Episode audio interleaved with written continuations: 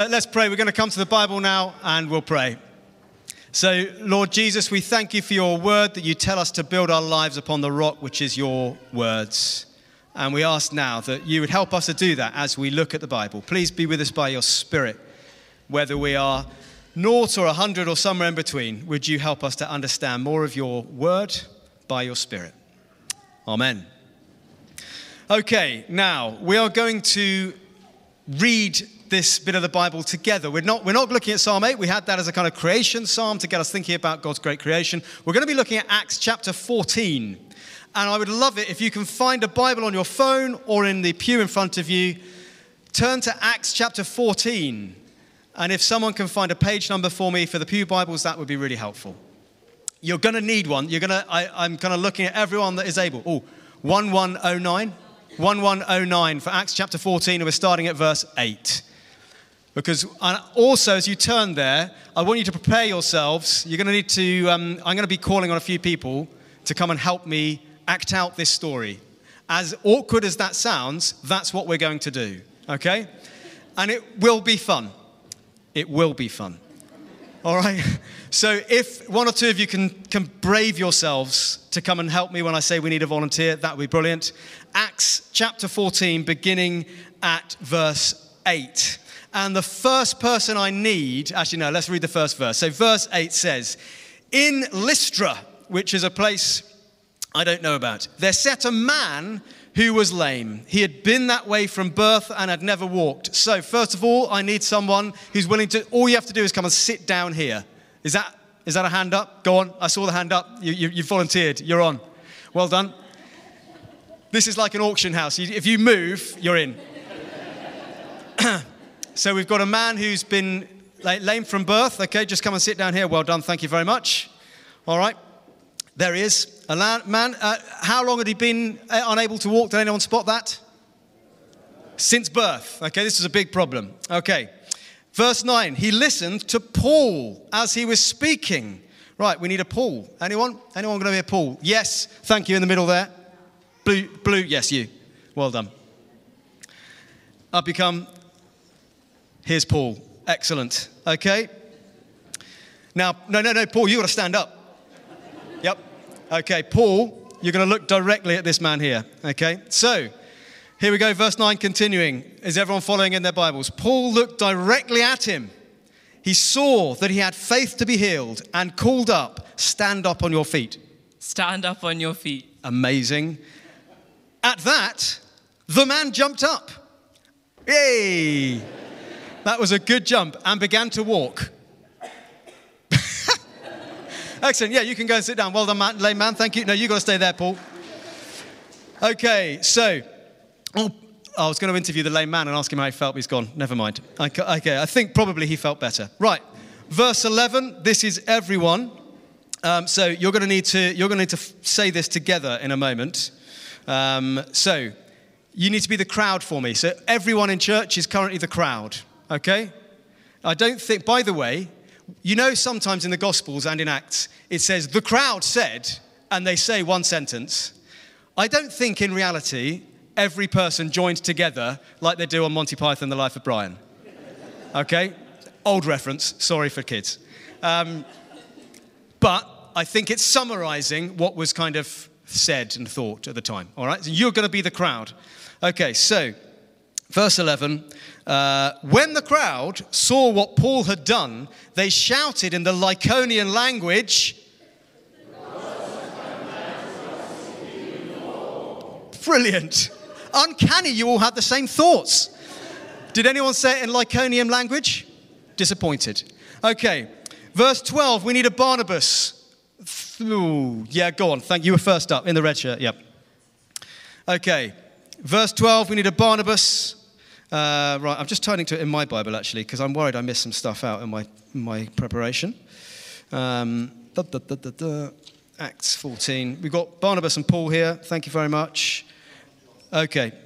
Perfect, thanks. Okay. When the crowd saw what Paul had done, they've just said, the gods have come down to us in human form. Verse 12. Oh, we also need a priest of Zeus. Can you be a priest of Zeus? Amazing. Priest of Zeus, receive your priestly garment. You can put that round your neck if you want. There we go. Why don't you come and stand up on here so we can all see you? Amazing. Priest of Zeus, everybody. Just in case, don't worry, this has context. We're not going too far off track. Okay, so Barnabas, wave Barnabas. That's Barnabas, they called Zeus. And Paul, they called Hermes, because he was the chief speaker. The priest of Zeus, can you give us a wave? There we are, is the priest of Zeus, whose temple was just outside the city, brought balls and wreaths. Have you got any balls and wreaths with you? Ah. Okay, we'll carry on. It's all right, I wasn't really expecting it. Brought balls and wreaths to the city gates because he and the crowd, that's all of you, wanted to offer sacrifices to them, to Paul and Barnabas. So this is getting a bit weird, isn't it? Wreaths and balls to sacrifice to Paul and Barnabas. They look fairly ordinary to me. This is a bit odd. Okay. They want to worship these two people, it seems. Let's see what happens next. Verse 14, ready, Paul and Barnabas, this is your big moment, okay? I'll say your words for you, but if you want to repeat some of them, just go for your life, okay? So verse 14, when the apostles, Barnabas and Paul, heard of this, they tore their clothes. No, don't. And they rushed out into the crowd. Go on, run down the aisle. There we go. They rushed out into the crowd shouting, friends! Yes, why are you doing this? That's great. I'll read the rest because otherwise we'll be here all day. We too are only human like you. We are bringing you good news. Thumbs up, telling you to turn from these worthless things to the living God who made the heavens and the earth and the sea and everything in them. So they say, they run out to you lot and they say, don't worship us. That's stupid. That's really stupid. We're just human. We're here to tell you to worship the real God, the one true God, the one who made heaven and earth and everything in it. He's the only one worth worshipping. Let's see what Paul and Barnabas say next. So you can keep acting if you want, or you can just stand awkwardly. Either way is fine. In the past, he let all nations go their own way. I don't know how you're going to act this out. Yet he has not left himself without testimony. This is really cool.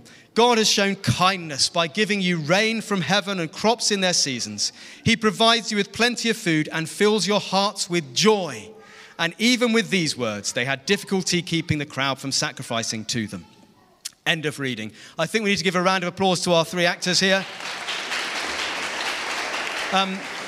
Priest of Zeus, how did it feel being the priest? Good.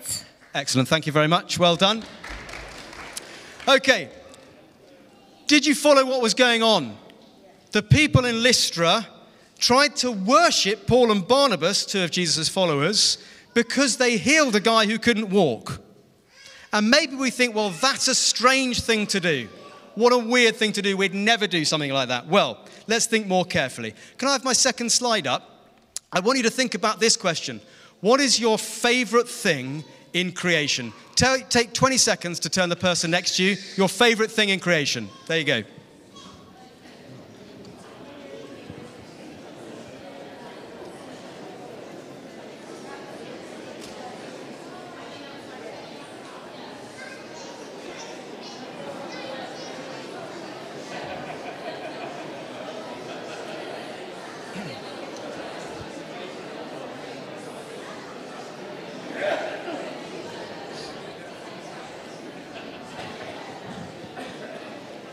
Okay, thank you very much.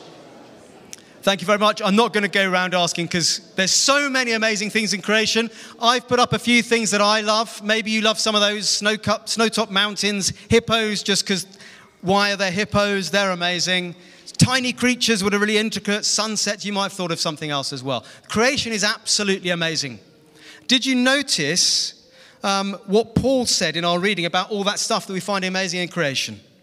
To summarize, he said, look, God made it all. And so he said to the people in Lystra, that strange town that were worshipping him, we are bringing you good news, telling you to turn from those worthless things to the living God who made heaven and earth and the sea and everything in them. God made all those amazing things, the things that we love about creation. God made everything, so worship him. Not Paul or Barnabas or a mountain or a sunset or an elephant or an ant, but God who made all those things. So far, so straightforward. Okay, now some of us might be thinking, okay, I believe God made it all. Why should we worship him? After all, lots of people at our schools, lots of people in our workplaces, and maybe lots of people in our families don't worship God. Maybe some of us here don't. So why should we? That's quite an important question to think about. Why should we worship God? Okay, come with me on this. Next slide, please. Another question for you to discuss briefly. If I asked you what makes your heart sing or what fills your heart with joy, I wonder what you'd say. Again, I've put some suggestions up which give a little bit about me. Okay, you tell the person next to you the things that make your heart sing, that fill your heart with joy. Off you go.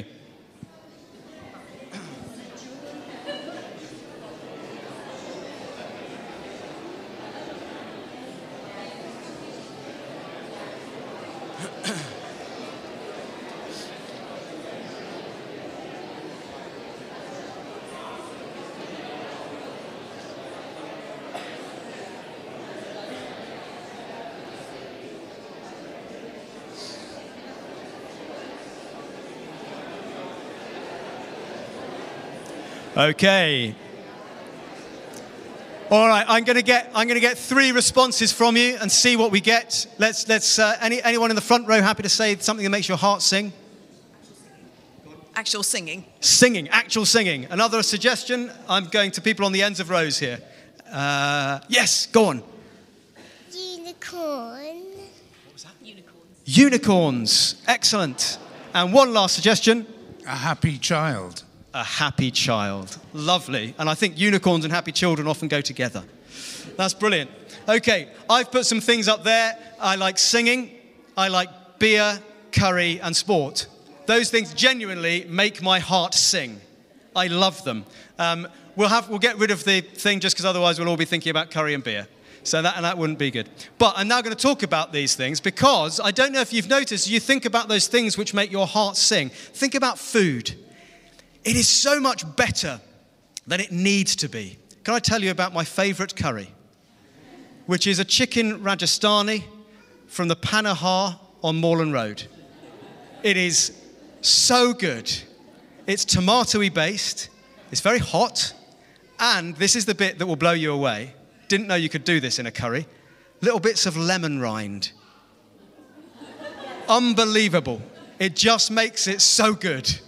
Okay, and every time I eat it, I just go, yes! It is so nice. Chicken Rajasthani. It's better than it needs to be. It makes my heart sing, and I love it. Maybe you've got some food that does that to you. Okay, think about relationships, all right? We might have said relationships or children make our heart sing or our husband or wife or whoever it might be, a friend. Human relationships are experience of joy and security and love. They're so much deeper and richer than they need to be. They are wonderful. We have them, and they make our hearts sing when they go well. Why do we need them like that? We have them. Okay, music. What music? Let me ask this question again. Why does music do what it does to us? Why does music do what it does to us? Hands up if you love music of any kind. Okay. I'm going to name some different types of music, and one of these might tick your box, okay? From Beethoven to brass bands, love a brass band. From Elgar to George Ezra. From Sondheim to Stormzy. From Mabel to Marla, okay?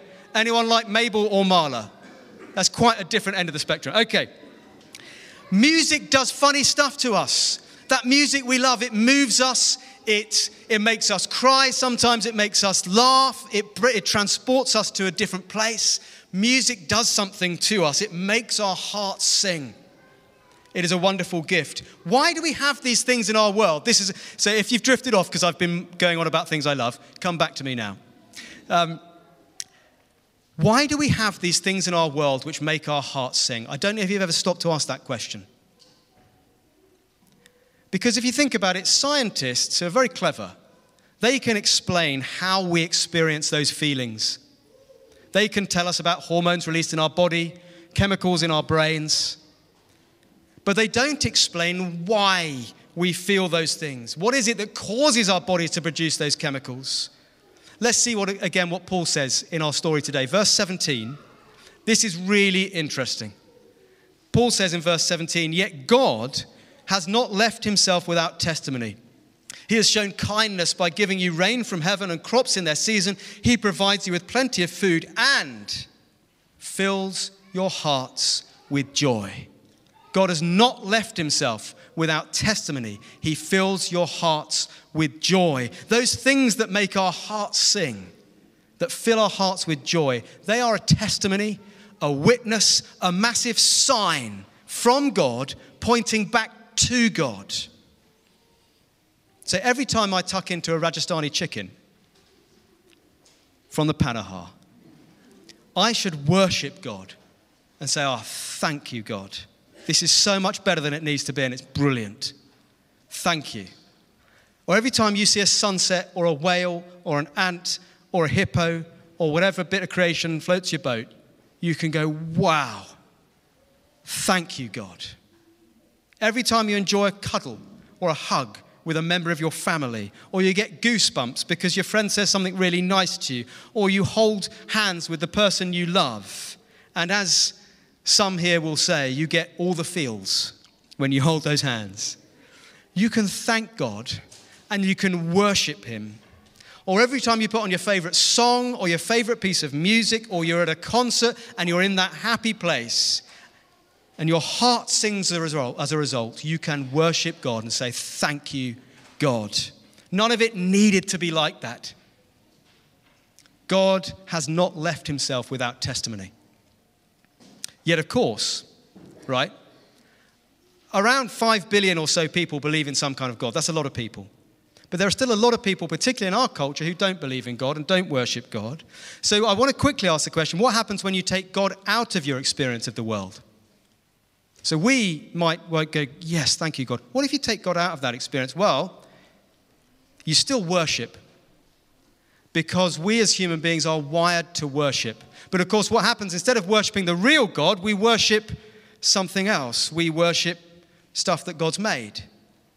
And so a little bit like those people back in Lystra who tried to worship Paul and Barnabas, we start worshiping other things. Now, we don't sacrifice bulls or wreaths, but actually, think about the amount of time people sacrifice their entire lives in order to get money or power or experiences or whatever it might be. They worship created things, not the God who made every single thing. So, today, as we think about creation and harvest, I'd love you to remember what Paul says. Don't worship the stuff God made. Worship the God who made it all. And worship him with your whole life. And as we've been thinking about today, part of our worship of God is to take care of what he made, protect it, sustain it, look after it. Why don't we just pray now briefly to our God who made everything. So, Father, we thank you that you have given us so much. We thank you for all the things you made, and especially this morning for all the things which make our hearts sing. And we give you praise and worship for them now. Help us today and this week to worship you with our whole lives. For we ask it in Jesus' name. Amen.